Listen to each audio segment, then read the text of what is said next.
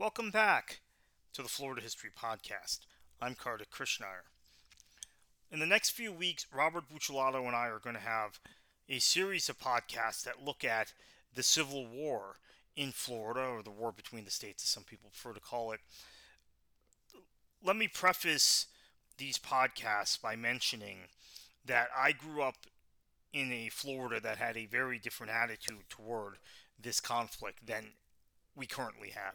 So the Florida I grew up in had a lot of sympathy for the South, uh, a lot of pride in the fact that Tallahassee was the one capital city uh, in the Confederate captured by the South, and uh, a state where uh, there was a lot of reverence for the for the lost cause, if you will, of the Confederacy and and the uh, Confederacy itself, and that was not just among what you would consider political conservatives or uh, white supremacists and the sort of people that maybe champion that lost cause today. There were even very prominent liberal Democrats in this state who had a reverence for the Confederacy, had a reverence for the Southern cause during the Civil War. Very different times. So I, I want to point out at the outset of this that this is being recorded in 2021. I am aware that cultural norms and attitudes towards this conflict have changed uh, radically during my lifetime. However, at the same time, I've learned a lot about this conflict through the course of the last 30 years, much of it through the eyes of people who were sympathetic to the South. So, uh, that's I, I hope that doesn't color or influence my view in any way. I am a person of color. I am a person that, uh, if I had been around then, given my current my current political ideology, probably would have been a so-called radical Republican, which were uh, actually the Republicans were the anti-slavery party. I, I know might confuse some newer listeners uh, uh as to uh, the political affiliations. The Democrats were the party of the South. They were the party of slave labor, supported the South. Most didn't. Most were what we called war Democrats or loyal Democrats, but they did have a a very different attitude towards emancipation and uh, black suffrage than most Republicans did. So uh, I would have been a radical Republican in that era. At the same time, my upbringing as a Floridian in the era I grew up uh, gives me a lot of insight into what uh, the Southern cause was, uh, the so called cause. Let's talk a little bit today about railroads the Florida Railroad was the first railroad to connect the east coast of Florida and the west coast of Florida. It ran from Fernandina Beach on Amelia Island at the uh, mouth of the St. Mary's River, which was the boundary between Florida and Georgia, to uh, Cedar Key. Important in the creation of this railroad was David Levy Yulee, who the town of Yulee in Nassau County, which is not far from Fernandina, is named for, as well as the um, uh, the, the, the Levy County. And Yulee was a uh, very, very significant person in the early statehood days of Florida. He was um, of Sephardic Jewish ancestry, uh, and he was a um, Florida's first U.S. senator after statehood, or one of the first, uh, the two U.S. senators from 1845 to 1851, and again from 1855 to uh, 1861 he served alongside uh, of, of, Stephen Mallory uh, and uh, uh, Jackson Morton, among others, uh, in in the U.S. Senate. Stephen Mallory would go on to serve in the Confederate cab- cabinet, and was a really important figure also in uh, the early statehood days and and day, the Confederate days of Florida. Yulee founded the Florida Railroad, and he was the driving force behind this uh, this project. So for a long time, there had been a uh, an effort, a thought that maybe uh, there needed to be some sort of transportation mode across the Florida Peninsula. Now we know years later the Cross Florida Barge Canal, something we will talk about on this podcast, and we've talked about a lot on the FloridaSqueeze.com website, uh, would come into being. But Florida became part of the United States in 1821.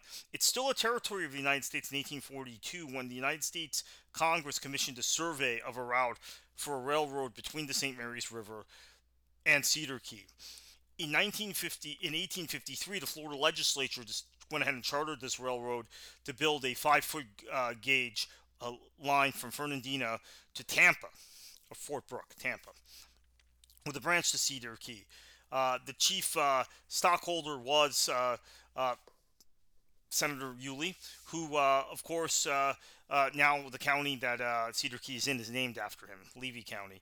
Um, he decided to complete the line to Cedar Key and decided that there would be a the connection to Tampa would be left for later. So the first portion of that railroad opened in 1858 from Fernandina Beach to Starke. Um, but economic con- conditions nationally, the Panic of 1857, had basically bankrupted the railroad already. Railroad was completed in 1859 to Gainesville, to Cedar Key uh, in 1861.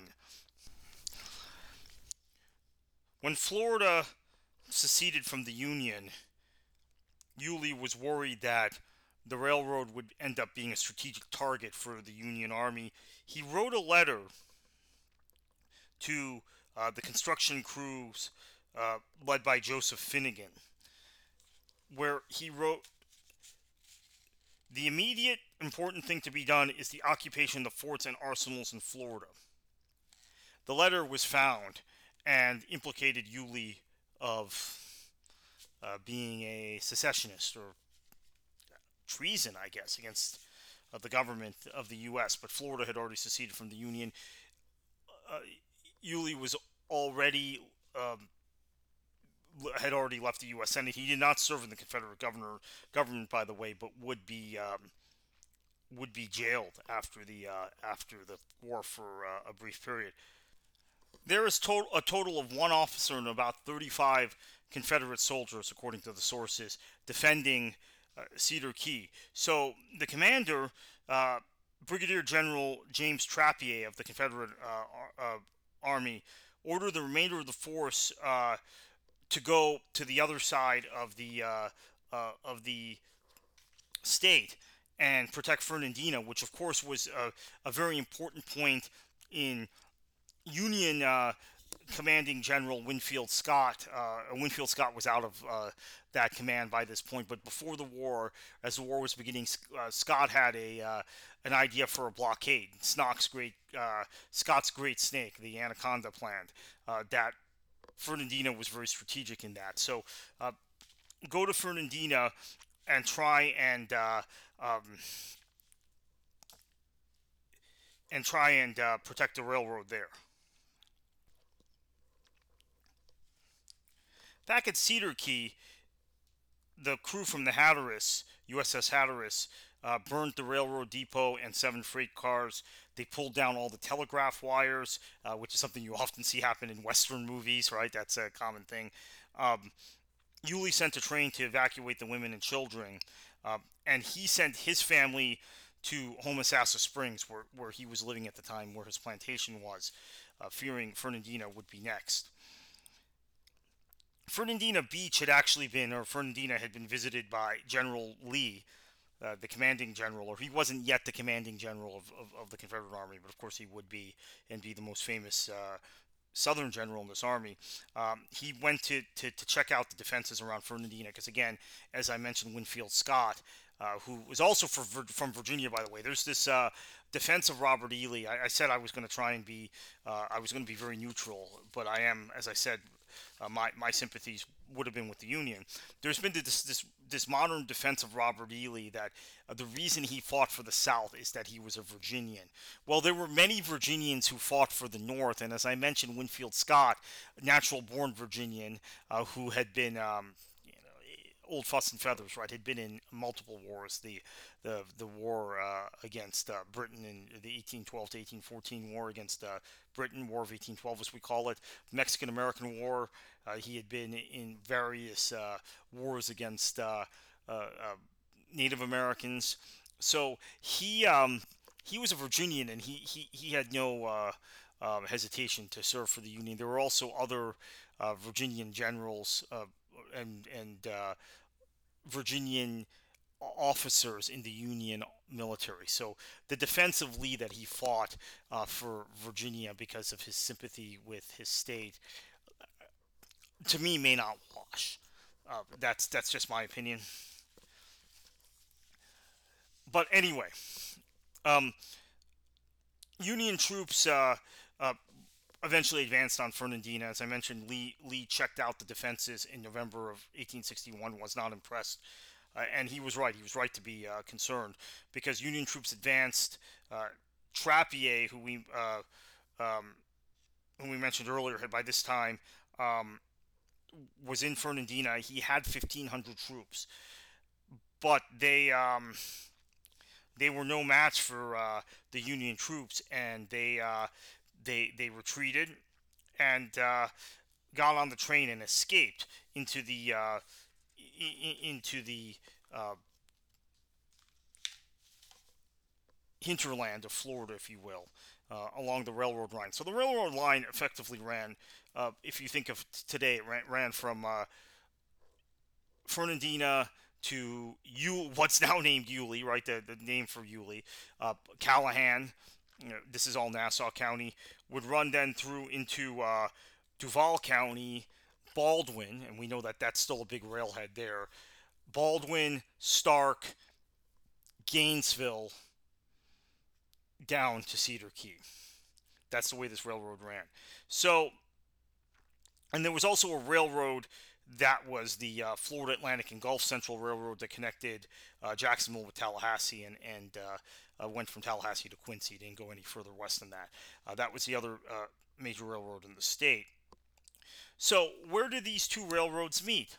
They meet in Baldwin, as they still do today, which Baldwin's an interesting place. US 301 runs right through there. They just built a bypass road, the state of Florida did, uh, accelerated the construction of that during uh, uh, COVID lockdowns, and the railhead is there, right? That's where the two main rail lines meet, still in in, in the state, and you have US 301 meeting Interstate 10 and US 90 in Baldwin. So it's a it's it's a tiny place uh, in Duval County, but it is an important place. The Confederate Army kept control of this part of um, the state, and they were able to, to, to ship supplies up from places like Gainesville and Starke through to Baldwin and get it on the other rail line.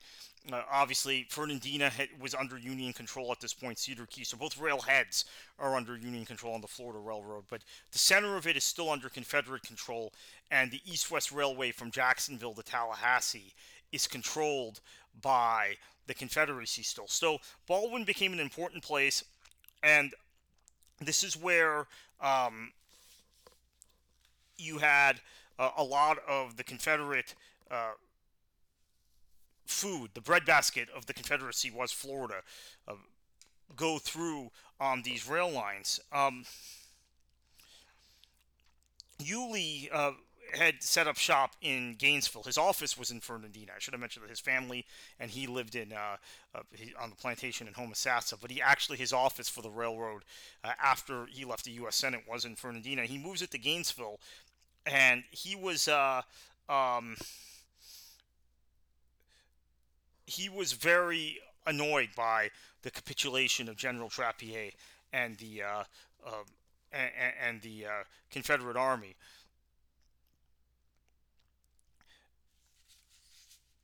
Now, Yulee at this point refuses to connect the railroad from Baldwin north into Georgia, which was a mistake.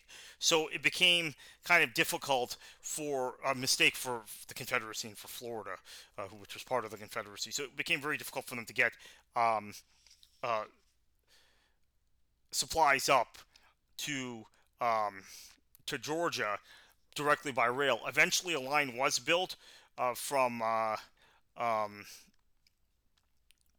Lawrencetown, Georgia, Georgia to Live Oak. So the thing, so the supplies would come up the Florida Railroad to Baldwin, go east, uh, sorry, go west uh, towards Tallahassee on that rail line, and at Live Oak they could go north to Georgia.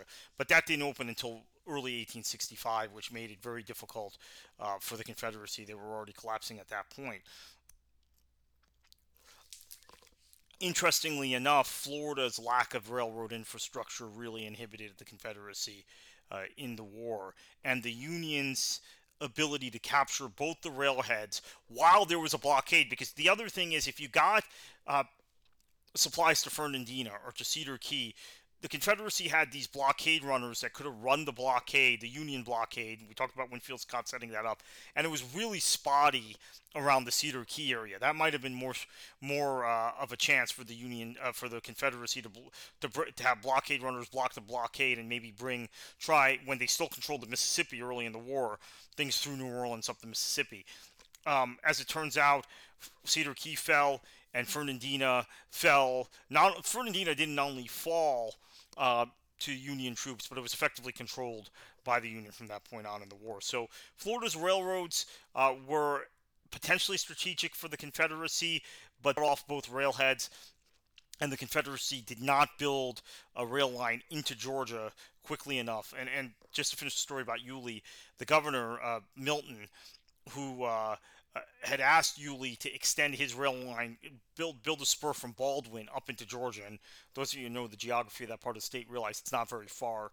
Uh, and he had refused to do it. So then that's why it took a couple more years to build this rail line from Live Oak into Georgia. And by that time, the Confederacy was on its last legs. Uh, thank you once again for listening to this edition of Florida History Podcast. We'll be back with you next week.